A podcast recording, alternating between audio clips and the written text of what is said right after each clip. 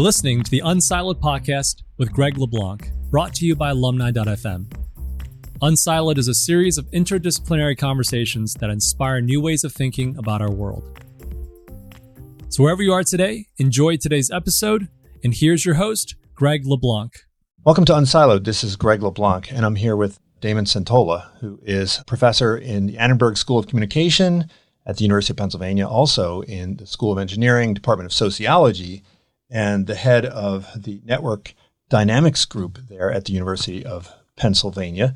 He is also the author of two books, this one, the most recent one, called Change How to Make Big Things Happen, and this other book, How Behavior Spreads The Science of Complex Contagions, right? The visual image doesn't really do much for you. But welcome, Damon. Uh, thank you. Good to be here. These books are about network theory, which is, I think, a discipline that is relatively new, relatively recent, and is considered a subfield within sociology. But it's something which we encounter in other disciplines, certainly in, in marketing, in business schools. But there's a huge overlaps with, with epidemiology. And, you know, with the recent coronavirus, there's been a lot of attention that's been paid to kind of network dynamics and infectiousness and virality of disease. And so this has brought attention back to network theory. And there seems to be a lot of dialogue, a lot of back and forth, and a lot of analogizing between the diffusion of diseases and the diffusion of ideas, beliefs, behaviors, and so forth. Do you think of these as sort of subfields of the same discipline, or, or do you think that it can sometimes create problems, these analogies between epidemiology and sociological applications?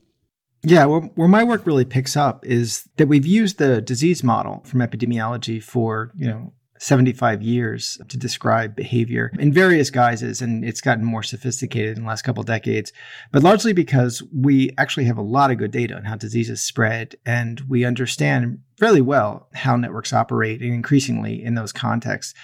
And it makes sense to take what we know and then try to generalize it to the questions we don't know, which are like how does human behavior change and how do social networks operate? For example, like on the web and on social media, but of course also in neighborhoods and with the growth of social movements, things like Black Lives Matter and also things like now with the vaccine question around uh, the pandemic. And what my work is really focused on is the question, does this disease model really work for studying behavior? And that led, it's a simple question, but actually led to some profound breakthroughs that the model of behavior really that we had been using since the 1940s. And that's really when network theory and the whole sort of concept of opinion leaders and influencers and all that stuff comes online at the same time that that model is wrong. And we just couldn't see it clearly because we didn't have the right kinds of methods in social science. And I think that social science has often been accused by the natural sciences of not being systematic, not being rigorous, not being replicable. And so what my work is really focused on in the last two decades is developing large scale scientific experiments you know, using methods from physics and, and, biology to test really our, our core theories of behavior spreading, of social change, of innovation adoption, and so forth. And the major breakthroughs really have come from the discovery that there's, you know, really two different kinds of contagion dynamics. There's the classic disease model, which is uh, simple contagion. And then there's understanding how behaviors spread. And behaviors do spread, they really can be contagious. But the contagion model that describes behavior is a completely different model than the one that describes diseases. And that's the model of complex contagion. And so the vast majority of my work in the last decade is focused on like really understanding the distinction between simple and complex contagion and how it plays out in, you know, pretty much every domain, innovation, diffusion, the spread of understanding of topics like climate change, sustainability adoption, and of course around issues in the, in the pandemic, the adoption of face masks. And it, it's conspicuous that you see that the, you know, the COVID-19 virus, the novel coronavirus, spread really effectively across national borders and across social categories and across political groups. There wasn't a problem there. But then face masks didn't, right? Face masks were like really clustered by social group and political party. And so it, it really highlights that there's a distinction to be made between the contagiousness of a virus and the contagiousness of social behaviors. And what my work does is say, look, it can start to feel when you see how all these things don't work the same way as if we have no science. And that's not right either. It's just that the science has now, really in the last decade, pushed us to the point of seeing what the right model is and what the rules are that behaviors follow. And then all of a sudden it gets really productive really fast. That's why I wrote the book, is because we had a lot of breakthroughs in the last decade that give us some very useful insights into how to use this new science of complex contagion. Is it just that the old model of simple contagions was wrong, or is it just that the kind of boundary conditions were not recognized? That using this epidemiological model works for, for certain things. In the book, you talk about how, you know, memes, things that don't require any real kind of commitment or investment by anybody, these things actually do spread in a way that looks like the, the spread of a disease, right? They flow through these weak ties. Is, is it just about figuring out which of these models is the most appropriate one, depending on what it is that we're, the diffusion of which we're, we're studying? Yeah, and the reason, in many ways, that the sec- the book "Change: How to Make Big Things Happen" focuses on like take home lessons is because what people really wanted after I wrote the first book was almost like a playbook of like, all right, what am I looking for? How do I know? And so I wrote it that way, which is basically you're looking for certain factors and you're trying to determine whether those factors are going to play a role in whether people adopt a behavior or not. So credibility is a big one right? Is there an issue of credibility with this behavior? And if there is, people are looking for social proof. They're looking for what other people are doing. And that factor really matters in terms of the, the network dynamics in a way that it doesn't affect diseases. Diseases, people aren't looking for social proof of the disease. And that actually plays out in very significant ways. And another one that uh, probably the biggest one that shows up almost all the time for social contagions is legitimacy where people are looking really for social approval for a new behavior because it's a new behavior, right? And so this is where change almost always involves being a complex contagion because it's going against what people are already doing.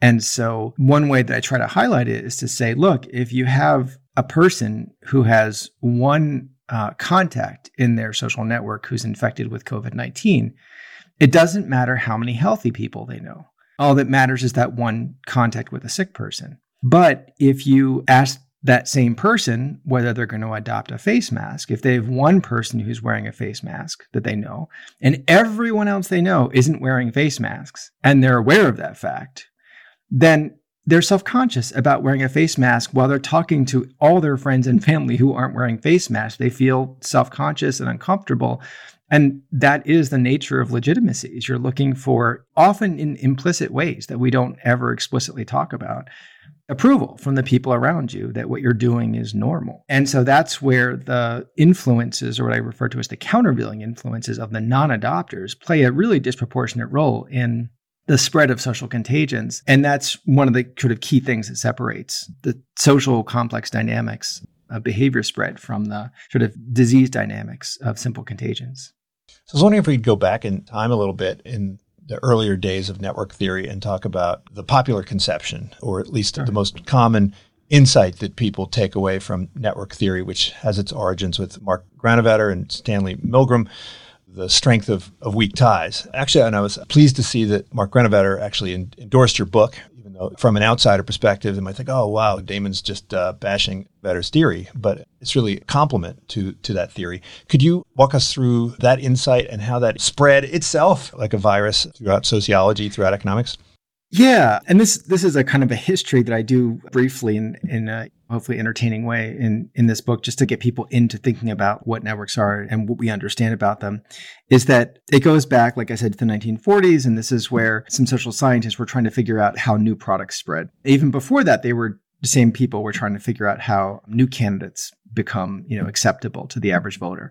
What they realized was that there's all this campaign information that comes out over the in that at that point over the radio, or there's all this product information that comes out over television. And the question was, well, how important is that information. And what they discovered, and this is where networks really come from, is they had this sort of epiphany that actually the vast majority of that media advertising was not hitting most of the population. It was only landing on a small number of people. And those people were the kind of very active, engaged, interested people who had these sort of high media consumption diets. And then those people also tended to be very social. They had lots of people they knew. And this is where the concept of the opinion leader comes from. And so that gave rise to several intuitions about spreading in social networks, but none of that stuff was really fleshed out. And it was really Mark what he did in the 1970s was put the entire field on like a new footing. His work was uh, a major development in sociology. It's the most highly cited paper in the entire discipline because it's not that it was mathematical, but he formalized it conceptually. He said, "This is these are the core concepts. The concept is your close friends and family really well. We're going to refer to those as strong ties." And strong here refers to like intimacy, trust, right? The kinds of things that we find very intuitive when we talk about interpersonal relationships. And then he noticed that the people that you know really well tend to know each other.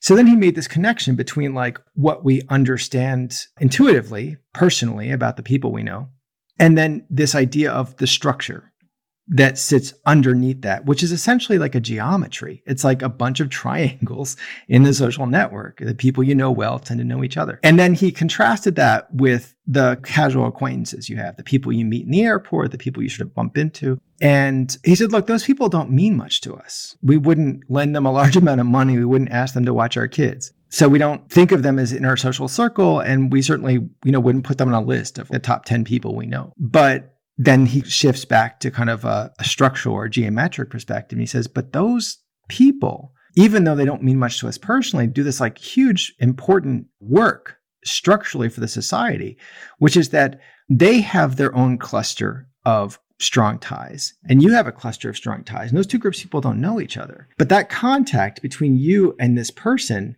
form a bridge or a link across these two distinct groups and so if there's one sort of set of ideas bumping around in, in your social circle, then that link between you and this person acts as a conduit for transmission for that idea over to this other group. Now you can see how that's very clearly based on the disease model. It would be the same if someone infected someone else in an airport and they go home and they bring that disease back to everyone else, which is pretty much the same thing as someone getting on an airplane in Wuhan, China, and then getting off an airplane in New York City. And so that model was used to describe information spreading. How do we learn about new jobs? Well, the people you know well tend to all know about the same jobs because they all know each other and they all pretty much have similar lifestyles, things in common.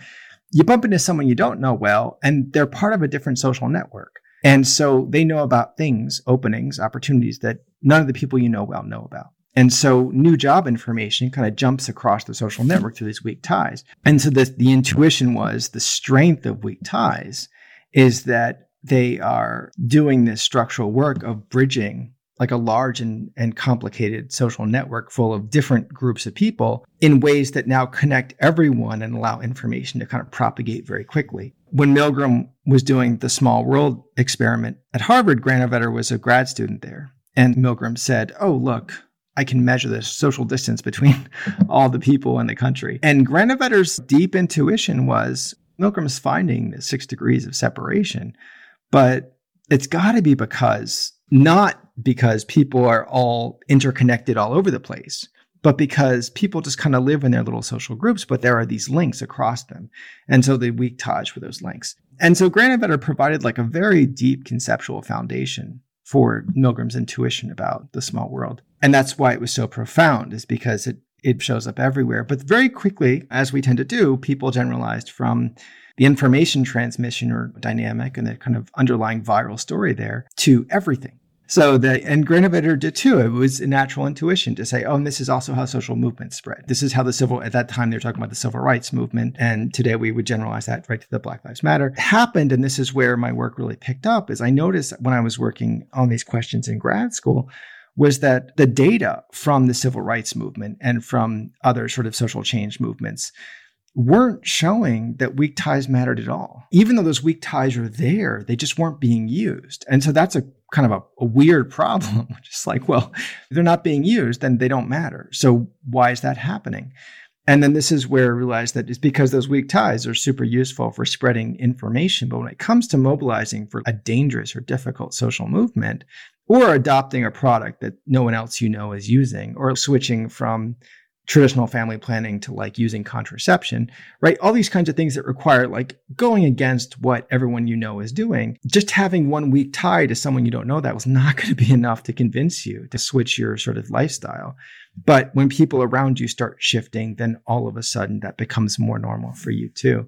And I think I can contextualize this more more broadly by saying, yeah, it's absolutely right. They, Granovetter wrote a very nice blurb for the book, but he's also, you know, Mark is a good friend, and in many ways, he's one of my intellectual heroes. I think that the work he did in the '70s established a new foundation in many ways like a new conceptual rigor for social science and i think of it as a testimony to his intellectual qualities that when I was working on his work and developing these insights and, and working on these papers and then developing this book, that he didn't really see it as a threat. He saw it as like an interesting set of new discoveries that he was happy to help champion. And that's the kind of caliber intellectual he is. He actually cares about the ideas more than his own particular reputation. He's a serious scholar in the sort of grand sense of things. Well, it's funny the overlap also between sociology and economics, right? Because as economists reading this and you talk about coordination problems, of course, you know, thinking about the game theoretic description of the problem. And you're talking about network dynamics. And of course, here in Silicon Valley, the best way to get funded for a startup is to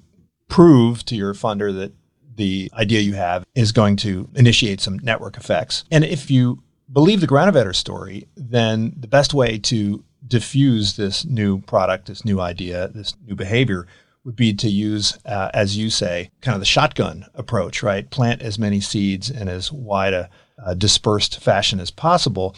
Unless, of course, you have someone who has like a huge number of social ties, weak ties, one of these kind of super spreaders or social influencer, in which case you all you need is this silver bullet. You know, and I was just looking at this the, the launch of this new product called Clubhouse.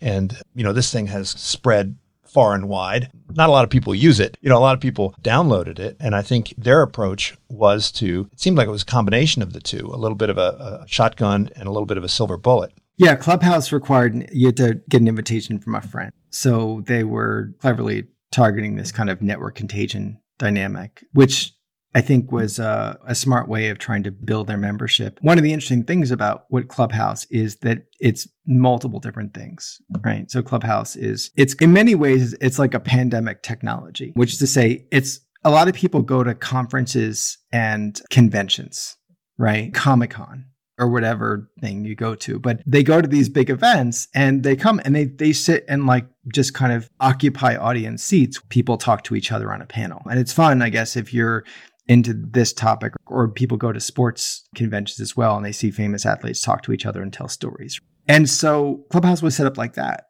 Like it was basically you'd show up as an audience member and watch some people talk to each other. And so it was a really familiar model of like what this thing is. And then you could come be in the audience for all these different events. People could also use it to create their own events. And, th- and this is a different kind of section of what Clubhouse would be used for is to like build your own communities and events. And to my understanding, that's been less successful in terms of the, the goal of Clubhouse. And so I think that's telling in terms of the simple complex contagion dynamic. You tend to see things grow differently depending on what kind of technology they are and how they're used. And for like pandemic era convention technology, where you can just come in and listen to these kinds of things, then I could hmm. actually see that being fairly straightforward as a simple contagion technology. Getting people to build communities and to share events and to co-create events seems like a bigger ask. And it would be interesting to see how that actually would get built and how the networks would play a role. One of the interesting things about the internet studies that i talk about in the book, like the spread of support for same sex marriage or the growth of Black Lives Matter, is that oftentimes the people who study these can document cases where certain things spread like simple contagions and other things spread like complex contagions. Like you can actually draw a very clear line where the dynamics are for simple memes, they people just spread them from person to person exactly in the way that you would expect. But then as soon as there's like a, just the smallest amount of social risk, a great example of this is tweeting with a hashtag that has a political affiliation associated with it that might be offensive to some of the people that you're connected to. And so people tend to wait until there's more social support and peer reinforcement for that hashtag so that they feel like it's just generally acceptable to use it before they use it. And that's different than just a, a, standard meme which there's no social risk attached to it. And that's also true for things like the spread of support for same sex marriage, which people, although they might privately support it, didn't want to come out early on because it was associated with certain groups and they didn't know what it would single about themselves. But then they, as they had more and more people adopt in their sort of social network, and interestingly, more and more people from different social circles adopt in their social network, it convinced them that it was like basically a broadly legitimate thing to support and that the signal of adopting was a signal of supporting this thing generically and not like a personal signal about them. And what's interesting about it is that even though the contagion dynamic spread in this sort of complex way, which seems like it should be slower, it spread to like 2.7 million people in a week, right? So these dynamics can be really quite fast if they take hold of the network in the right way. And that really gets to your question about what I talk about in that chapter that focuses on targeting or what we call like seeding strategies, which is like how to initiate a kind of critical mass process to get this this sort of change off the ground. And yeah, I talk about the shotgun approach, which is basically the viral approach. Get you know as many different people all over the place as possible. Basically, you want exposure for your idea. That's the intuition. And as you can see, right, intuitively, that's based on the disease model. It's the more people who are exposed to a disease, the more likely an epidemic is going to take off. And that's the logic. And then the silver bullet, of course, is the like just find the special person and sink all your resources into them the, under the assumption that it's going to take more to get that person to adopt. But once they do,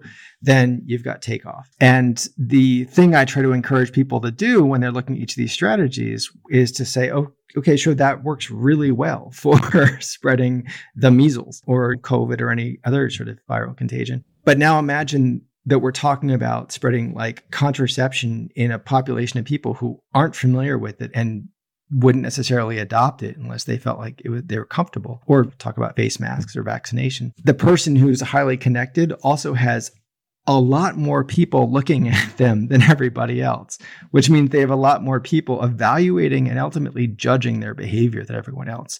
So getting them to adopt early on is actually really quite hard. And even if they did adopt, everyone that they're connected to is also connected to a bunch of other people who aren't adopting the behavior. So the status quo bias is really quite thick in these networks, particularly when you're trying to initiate some kind of change. You can think in the context of social media about trying to get people to move from Facebook to some new technology.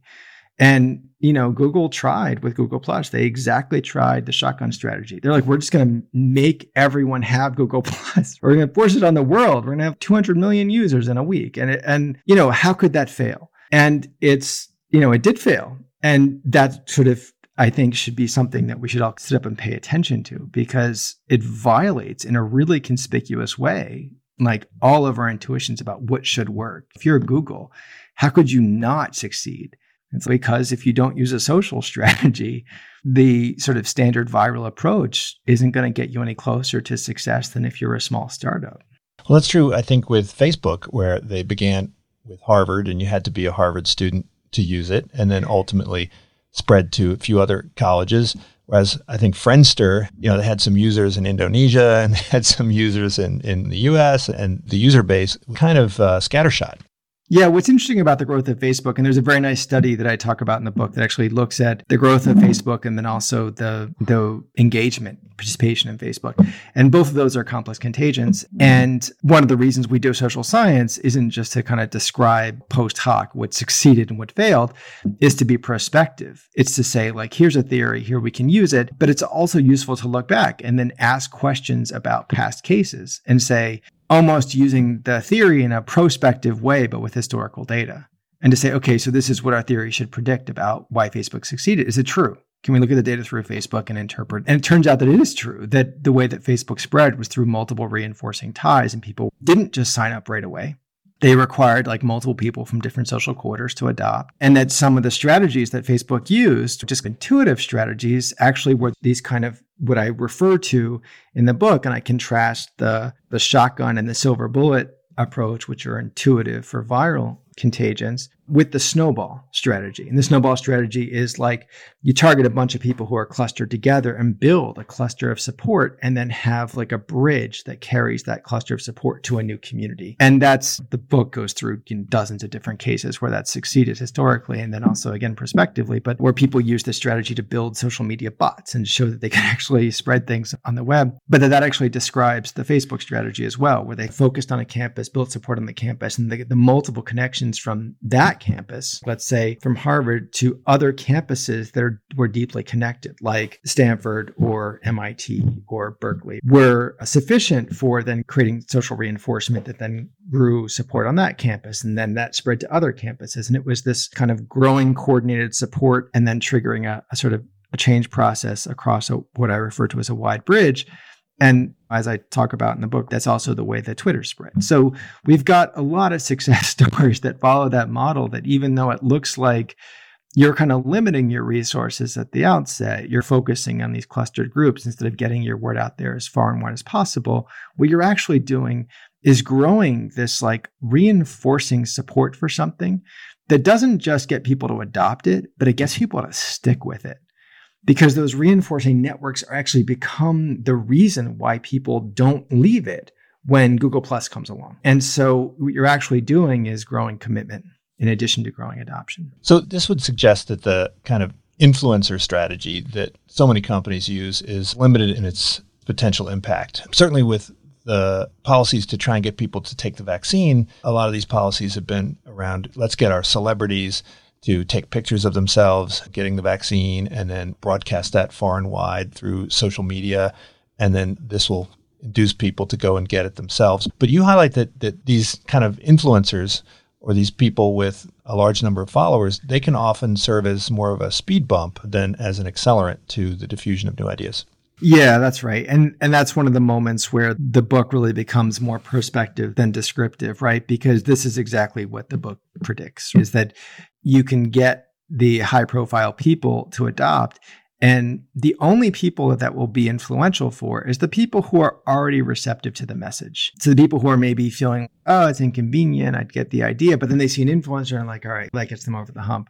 But the people who are feeling distrustful of the message itself about vaccination, seeing an influencer only makes them suspicious of that influencer. It doesn't change their fundamental receptiveness. And so to drive that point home, you can flip the tables and say, if people, you know, six months ago, if people are wearing face masks, and imagine people in the sort of, because this was a highly partisan distinction between people who'd wear face masks and those who wouldn't. So imagine you've got like a liberal community of people who are sensitive to all the vaccine issues and they're wearing face masks. And then all of a sudden, Joe Biden stops wearing a face mask. Does that mean all those people are going to stop wearing face masks? No, it means all those people are going to repudiate Joe Biden, right? An influencer can't just do whatever they want. They have to be sensitive to the, the sort of audience they're speaking to. And this is where the bias in a community plays such an important role. And the emphasis on influencers is misguided because it overlooks the fact that influencers are really only influential when they're reinforcing our existing biases which is another way of saying they're spreading simple contagions. And as soon as they try to sort of push us beyond our biases, well, then we just look to the people around us and we're like, that person is now part of that institutional message or agenda that we distrust and whatever, forget that. And the strategies that are more effective in these cases are to try to build support from within networks, which is, it's something that people haven't really worried about, except for like grassroots organizers. It's the kind of thing that grassroots organizers have thought about for a long time. And in terms of the response to the book, there's certainly a lot of government agencies I'm talking to now who are trying to figure out how to implement this. But the people who should have responded immediately and just said, you know, I read your book and exactly this is what we've been experiencing for the last 20 years are people who've been doing like grassroots organizing for sustainability or for social change. And they're like, you've described exactly what our experience is. And it's also true for organizational change. I have a, a chapter in there that builds on these ideas and talks about what we know about how to change the culture within organizations. And the people who sort of work on those kinds of questions say, yeah, we've so many of our theories and organizations are based on information trend. We've always focused on this idea of brokers as brokerage is hugely important. But those are basically narrow bridges. They're weak ties. They're the sort of information channels across an organization. But they're super ineffective for like changing the culture of an organization. And this idea of wide bridges between these different organizational clusters is actually what we've found to be the most effective thing. And so now there's a large theoretical apparatus that like provides support for that. But that's, I think, one of the things that's most interesting about this is that people have all of these stories. They just haven't had a framework for explaining them. So you mentioned social proof, right? There's a concept that we use a lot in marketing. And I think a lot of people, when they think of social proof, they think that it's all a, a numbers game, right? So McDonald's will say over a billion burgers served. And I think you're saying that the sheer numbers don't matter. What matters is the percentage of people that are in your local network among your ties that are adopting this new behavior. And if that's the case, then when we think about social proof, we, we have to think about it in a very different way. It's not simply to say, as seen on TV or as used by this celebrity or widely adopted. And if you're recruiting, say, for World War One, and you have this wonderful story in there about how they the English military recruited, it's not enough to say that you know a million people have signed up. It has to be your neighbor signed up, right? Your friend signed up, your your cousin signed up. Yeah, the strategy I talk about there with the PALS battalion, which was ridiculously effective for mobilizing support for World War One. And again, with regard to this, what I refer to as the snowball strategy, is there's sort of an irony, which is instead of just doing this sort of blanket nationwide campaign, they targeted like neighborhood parochialism, which is the very reason why people wouldn't go to war because they feel more tied to their neighborhood obligations than they do to feel to like the national agenda to sort of go abroad and, fight a war. But by mobilizing campaigns that basically said you can fight with your buddies, the people that you know in your hometown, then hometowns actually got behind the war effort and people mobilized together and generated the largest volunteer army that Britain had seen to date. I think one of the ways that we think about social networks now is that when we talked historically about thresholds, we almost always talked about them as numbers as you need two people or three people or four people. And what that idea had always been insensitive to is the fact that if you have a lot of people that you're paying attention to who aren't doing this thing, they, again, they're this sort of set of countervailing influences. And so the whole notion of complex contagion kind of puts us in mind of that. Now, to be clear, there are conditions where complex contagions only do require an absolute number. So, for example, if we're interested in confirming an urban legend, right? You hear it from one person, it doesn't sound quite true. It's not the same thing as news because it just sounds like, I don't believe that story. We may need to hear it from two, three, four other people before we believe that is actually possibly a real story. The reason why countervailing influences don't play as much of a role in that case is because we can't sample all the other people around us and find out whether they know that story. The countervailing influences aren't really present in our awareness. And that's different for most norms. For most norms, we're actually, we can see the behaviors people are exhibiting, like face masks is a great example, but also buying solar technologies. You can see whether people put that in their house or not. There's a kind of conspicuousness to the non adoption. And that visibility and that awareness plays a large role in those cases. And in those cases, you know, which is the vast majority of cases, then we're paying attention to the sort of fraction of people because the non adopters are, even without intending to be, a real sort of social signal that we have to notice in any case where we're thinking about legitimacy.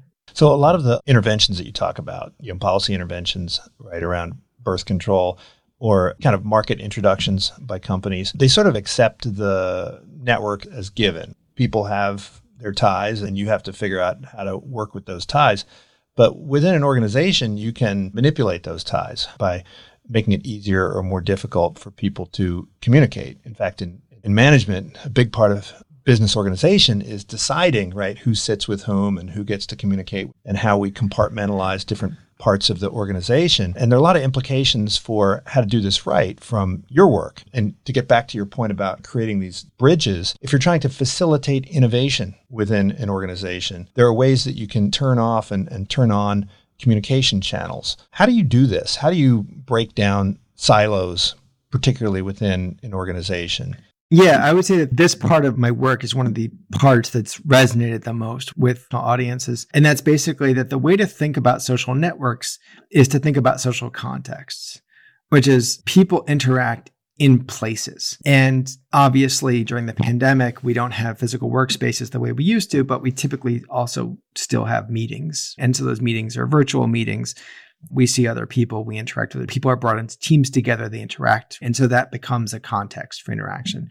But pre pandemic and post pandemic, we obviously have lots of physical spaces where people interact. We have, I give this story about the food trucks at MIT, right? But so it's like we have lunch routines that determine the people we interact with and bump into. We have obviously our hallways, which are where our office is located and the people we bump into. We have our project teams, the people we interact with on those things. And we also have like our office events that we used to have a sherry hour. And so these are all locations where people come into contact with each other. And so the thing to think about is who are the people that my employees, or depending on the context, my students, if we're looking at organizational administration for universities, what are the contexts that are framing their social network? And if we were to change those contexts, so in a really literal way. I mean, taking people's office assignments and changing them, right? So the people that they bump into when they leave their office are different people. Well, now you're altering in a really deliberate way the pattern of interactions that they're having informally.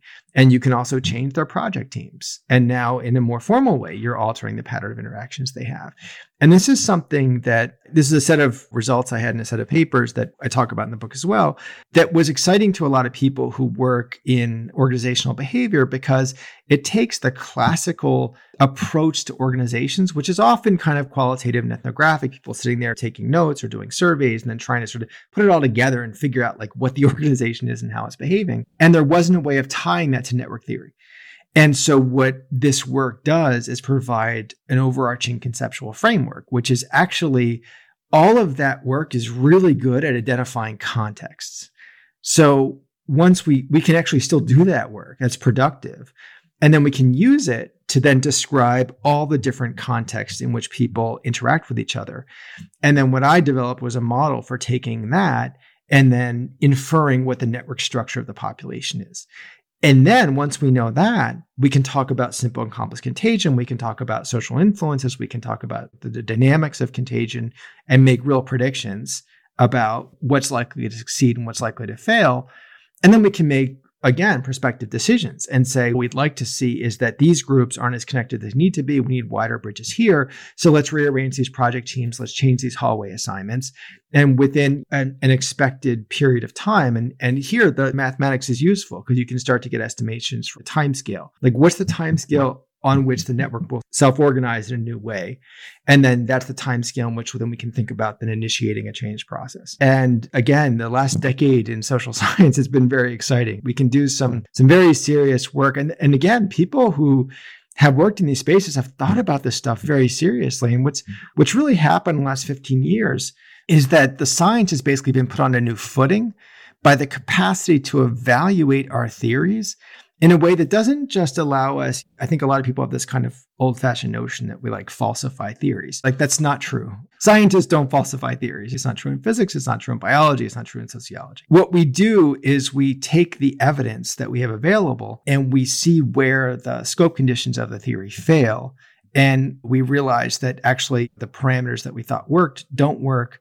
And we just keep reshaping our theoretical ideas. And sometimes that involves rejecting a set of concepts that we had used. And sometimes it involves adopting a new set of concepts, right? So the complex contagion enters the lexicon, and then we can talk about dynamics in that way. And that kind of shifts our orientation. And all of a sudden, everything about like weak ties and influencers becomes constrained, as you mentioned earlier, within like narrower boundary conditions. And we have a broader theoretical model now for describing it. There's story after story about the same exact thing happening in physics and, and in biology. But so the the ultimate implication of this is that we can now have a science where we can do, and to my mind, one of the biggest breakthroughs is do experiments. And that allows us to identify causality. And that, to my mind, has been the Achilles heel of social science forever. Is that we've been able to look at, you know, historical data and then try to make some inferences about what was happening. But to be honest, without causality, you don't have any kind of policy, right? Because every single policy in organizational policies, public policies, it doesn't matter every single policy is a causal claim. The claim is if I make this change, right, institutionally or in terms of the incentives I give people, whatever it is, that the collective pattern of behavior will, as a result, be changed. That's a causal claim. And unless you can test causal claims, which require experiments, there's not really any way of doing science like that. And so in the last 15 years, what we have now is the capacity to do that in a very systematic way at a large scale. And most importantly, in a replicable fashion right? So we can show that this works and it works in a repeated way. And that's, I think, one of the reasons why, again, I, I wanted to write the book to share with a broad audience just how far things have come just in a couple of years, you know. Well, I agree. I think that's probably one of the most exciting developments in social sciences. We've had experimental economics now for a while, and now we have experimental sociology, which has definitely has some overlaps. But in experimental economics, you know, we've moved from kind of lab experiments to field experiments.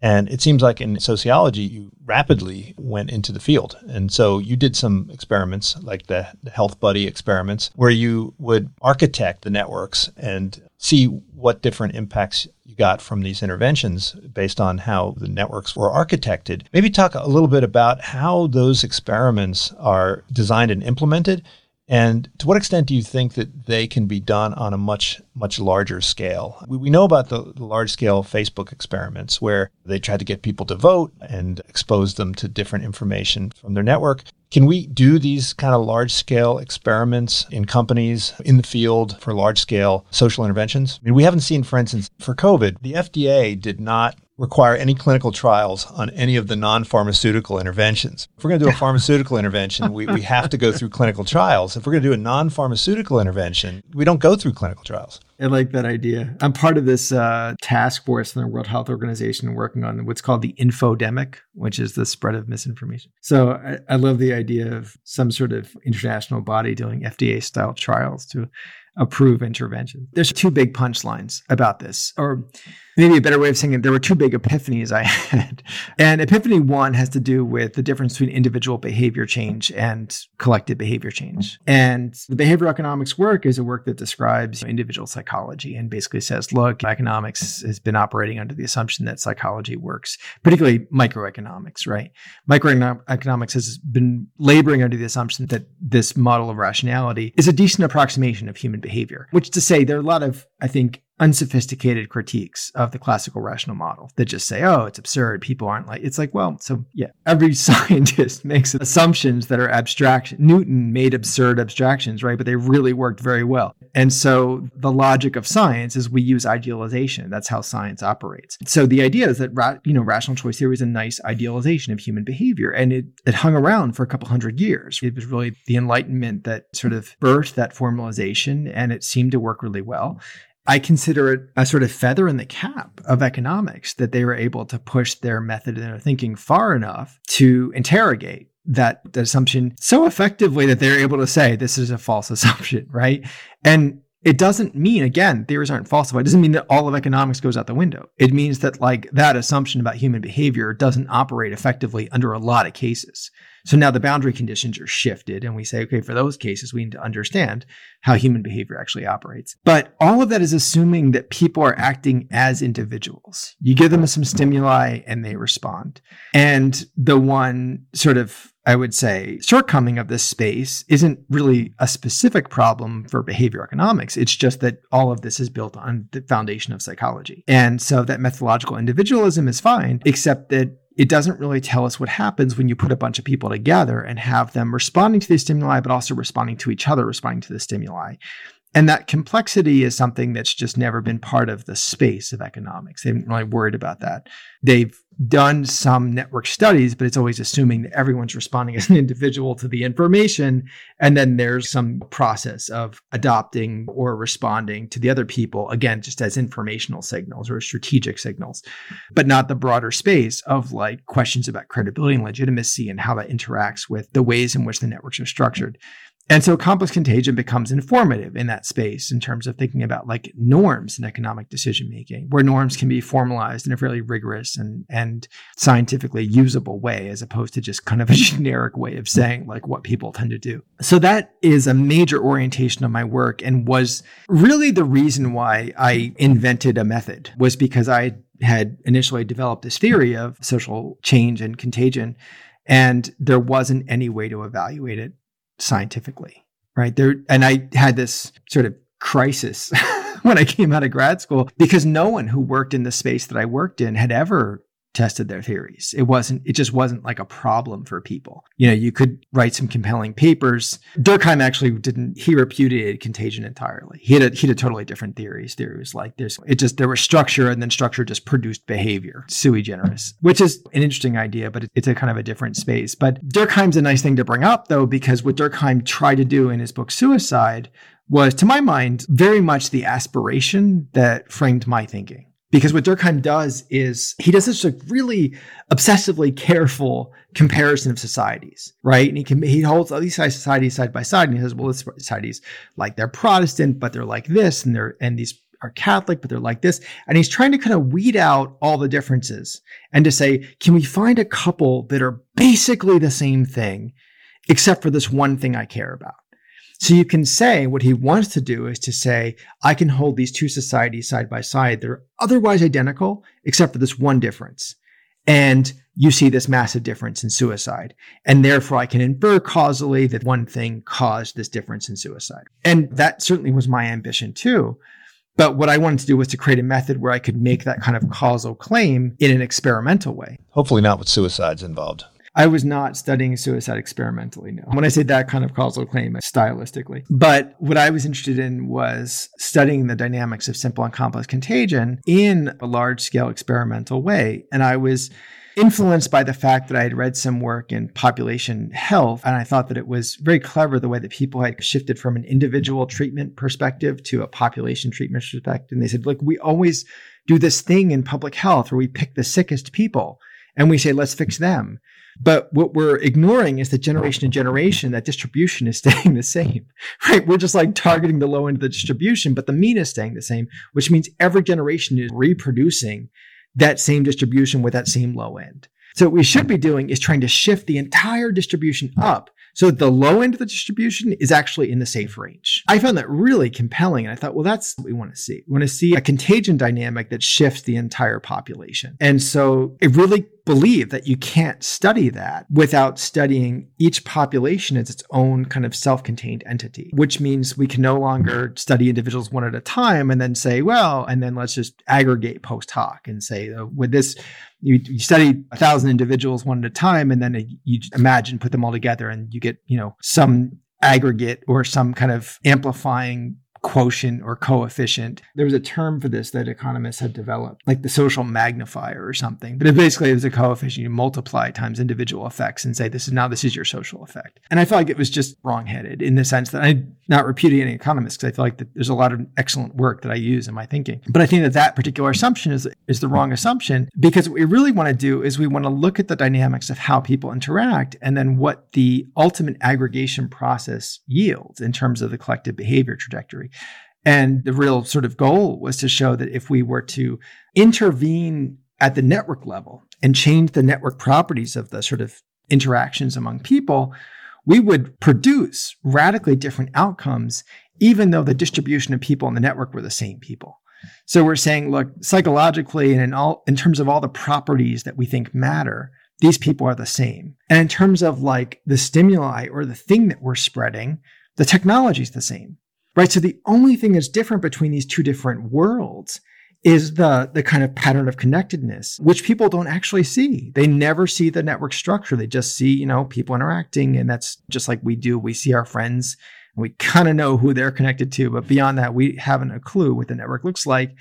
And to be honest, unless you're a networks geek, you really don't care what the networks looks like. Who spends our time thinking about that except for like us network scientists, right? The point is that these features of society, despite the fact that they're invisible and we don't care about them, are nevertheless causally important. And that's where the intervention question comes in. And so, you know, the, the second epiphany I had was that if I wanted to study real behavior instead of build an experiment, create a stylized kind of experience, and then collect the data I wanted, but just to say, look, if what I'm really interested in is studying the dynamics of social propagation, I should just be able to imagine a space where that's really happening. And I had something in my head like the biosphere kind of experiment that, that people had built where they kind of put a bunch of humans into this self contained environment and just studied how they behaved. And interestingly, it actually was self sustaining biologically, but it fell apart for social reasons.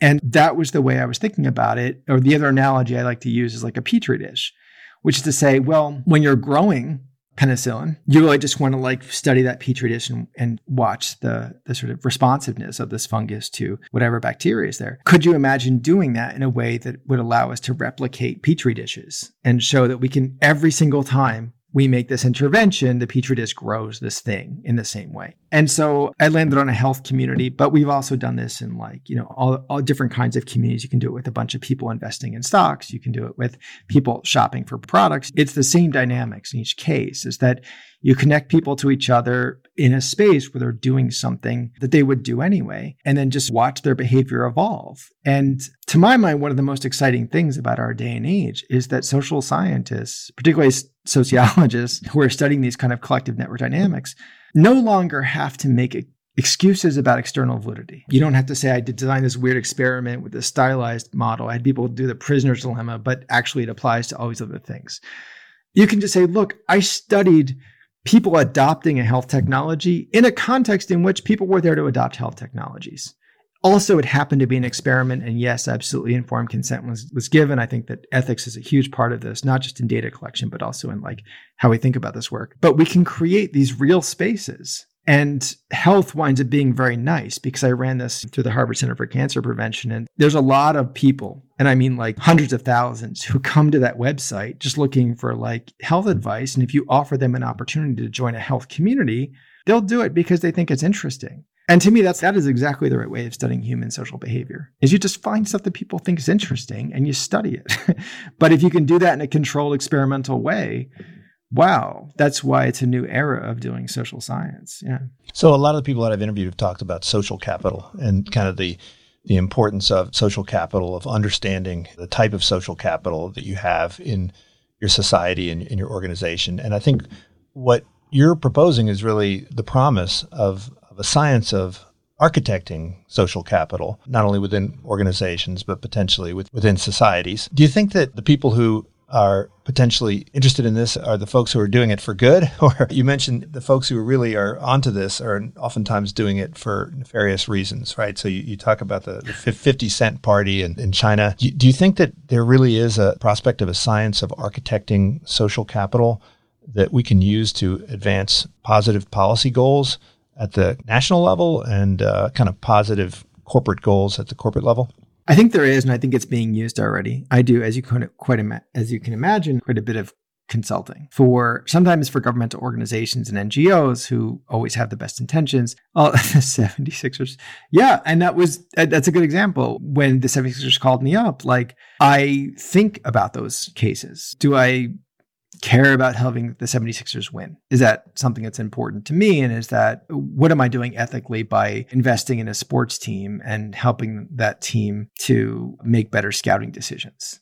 Is that does that sort of hold up to the standard of the application of social science that I think that we should, as, as serious people, care about? And the reason I did the project was because to me, interesting upshots of the project was to be able to understand the impact of these technologies, which work and have been replicated in lots of different cases, on how people kind of feel about their relationships with others, particularly in a fairly hierarchical environment, professional sports. And I wanted a better understanding of that. And I felt, first of all, that seemed valuable to me intellectually, but also it seemed to me like a good thing to know whether or not people were feeling some sense of personal benefit in addition to sort of what we were seeing in the improvement in collective intelligence and decision making. And as I describe in the book, when I talk about the work I did with the Sixers, I actually learned a lot about how people experience these kinds of network effects and even the degree to which they feel empowered by them, which I hadn't anticipated, but was really useful to see because a lot of the work we're doing now applies this science to the, the challenge of vaccine hesitancy, like in the African American community, which is one of those places where you feel like I don't just want to convince people to adopt a behavior. I'm not interested in tricking them or nudging them to do something.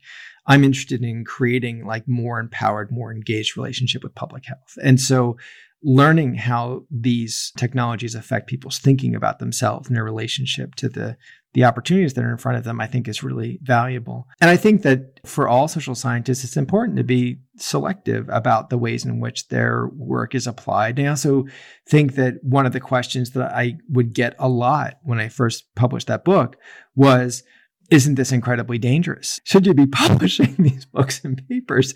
Because you're basically giving people a recipe for how to manipulate populations. And, you know, I give the example of subliminal messaging and like the fact that we did a bunch of science around it. But the point is, you know, the science, sure, the science gives some really specific instructions about how to do subliminal messaging. So that's dangerous. But the science also allowed us to regulate subliminal messaging because we could identify the exact frequencies. And without that, you can't regulate it. And the, the assumption has to be that competitive organizations are trying to figure out how to do this stuff all the time. And they're probably going to figure out some haphazard thing that kind of works sometimes and not others. But to the extent that they're capable at all of social manipulation, we want to be able to detect it and regulate it because that gives us a better society. And I think that's true for network science as well. The extent to which we can improve our understanding of the science certainly allows us to do better public policy, but it also allows us to anticipate cases where it might be abused and then to be, I think, a little bit more vigilant in our sort of relationship with places like Amazon and Twitter and Facebook. And when I consult for these companies, I make that clear. That's my position on this so that there's no ambiguity about what my role is there. I feel like it's fine for me to help out, but I also believe that there should be a certain level of accountability with this kind of science as well.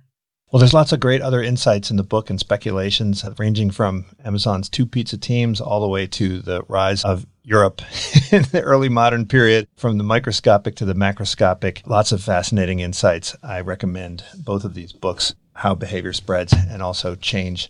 Damon, thanks so much for joining me. Appreciate it. Hope to uh, connect at some point in person. Great. It was a lot of fun. Thank you. Thank you for tuning in to the Unsiloed podcast. If you enjoyed today's episode, please give us a five star rating and review. To listen to other episodes, please visit our website at www.unsilodpodcast.com.